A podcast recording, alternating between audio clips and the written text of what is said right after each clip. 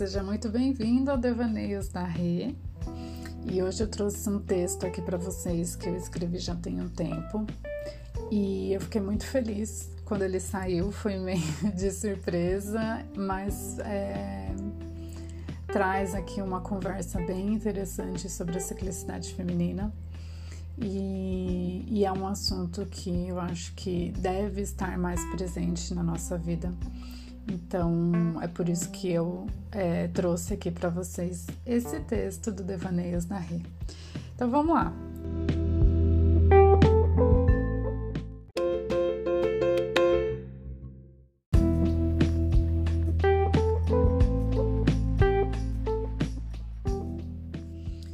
E se a ciclicidade feminina fosse um jogo? Ela seria tipo o jogo da vida. E todo mundo aqui já jogou o jogo da vida um dia, ou qualquer outro jogo de tabuleiro. E aí então é, ao abrir a caixa, o jogo está lá. O tabuleiro, as pecinhas representando as pessoas, os carrinhos representando a família, e no caminho várias coisas vão acontecendo. E eu poderia falar sobre vários aspectos, várias visões, mas hoje vamos falar sobre o aspecto da ciclicidade feminina. E a primeira dificuldade já aparece logo de cara, porque até um certo ponto da nossa vida nós realmente percorremos apenas um caminho. O caminho sem a ciclicidade, o caminho da menina, da criança, que apenas brinca no caminho da ciclicidade externa, o caminho da ciclicidade da lua. Né? E quando chega a menarca dela, a grande maioria das mulheres não recebe as regras do jogo e sobre como vai funcionar o jogo da ciclicidade interna.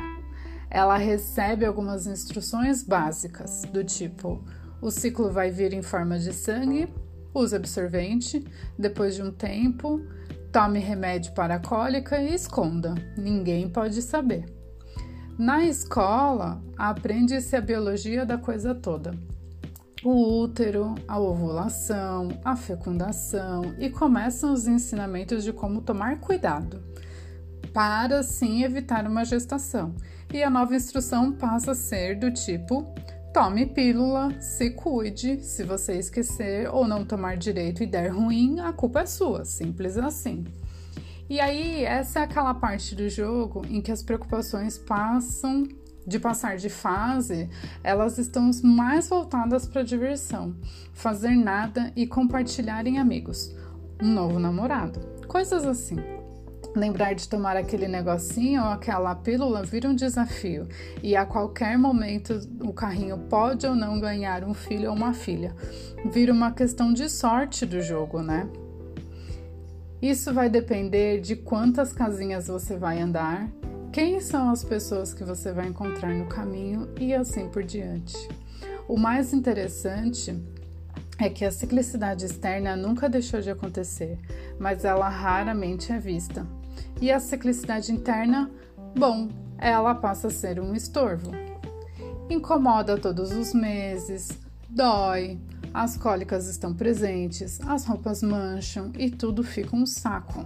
Afinal de contas, as manchas ficam para sempre se você não lavar rapidamente.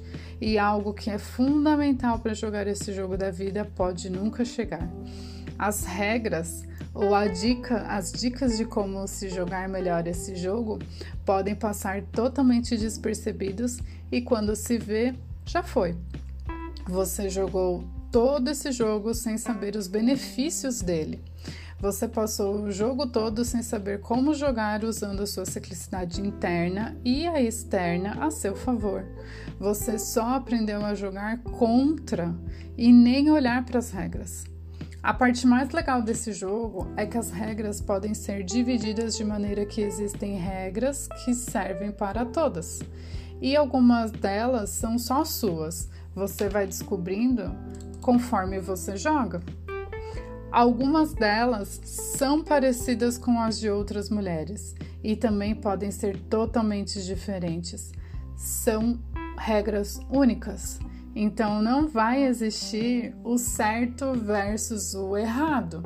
A regra se aplica apenas a uma jogadora. Então, agora que eu te dei toda essa explicação do jogo da ciclicidade feminina, o que você acha que vai fazer toda a diferença sobre como jogar o seu jogo? Por aqui, o que fez mais sentido foi conhecer essas regras, saber da existência delas e, com o tempo, ir aplicando, ir entendendo se faz sentido ou não com o meu jogo. E eu parei de brigar com a natureza que está no meu interior passei a entender mais sobre essa natureza, porque ela já está lá. Eu só preciso entender de verdade como ela funciona. E uma coisa é certa: esse é o único jogo da vida que a gente vai jogar por toda a nossa vida, mesmo quando a ciclicidade interna se for. A ciclicidade externa vai ficar e o jogo da ciclicidade externa é o maior de todos, no qual todos os seres da natureza jogam juntos. Há aqueles que conhecem quais são as regras e há os que continuam jogando sem entender absolutamente nada. Mas eles seguem o jogo e tá tudo certo. Essa é a jornada deles. Bom, eu espero que você tenha gostado desse texto. Ele veio muito inspirado numa conversa que eu estava ouvindo outro dia e quando eu escrevi, eu escrevi no papel. E o que me deixou mais surpresa foi quando eu trouxe para o computador e nem o Word, né, nem o Google aqui, o Docs do Google, é, reconhece a palavra menarca, né? E aí me trouxe uma, um outro questionamento que eu vou deixar aqui em aberto para vocês, porque essa também pode ser uma palavra que vocês podem não conhecer.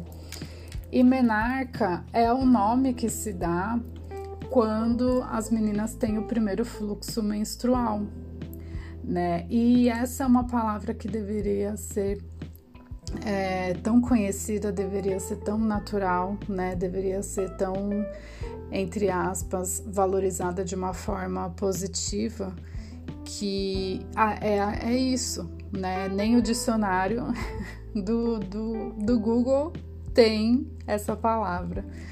Então, aí reforça, né, um pouco mais do porquê que é tão importante a gente se conectar com a ciclicidade feminina e a gente entender mais sobre a ciclicidade feminina por esse outro lado, né? Por esse outro olhar de mulheres que entendem de verdade o que está acontecendo com o próprio corpo.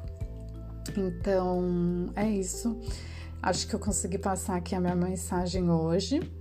E, e eu espero que tenha feito sentido para você. E se você sentir, transmite para outras mulheres, né? Porque eu acho que esse é o momento da gente transmitir boas mensagens, mensagens sobre nós, né? Mensagens sobre mulheres, sobre o que a gente realmente precisa saber, né? E a gente precisa saber mais sobre a gente mesmo. Então é isso. Até o próximo Devaneios da Rê.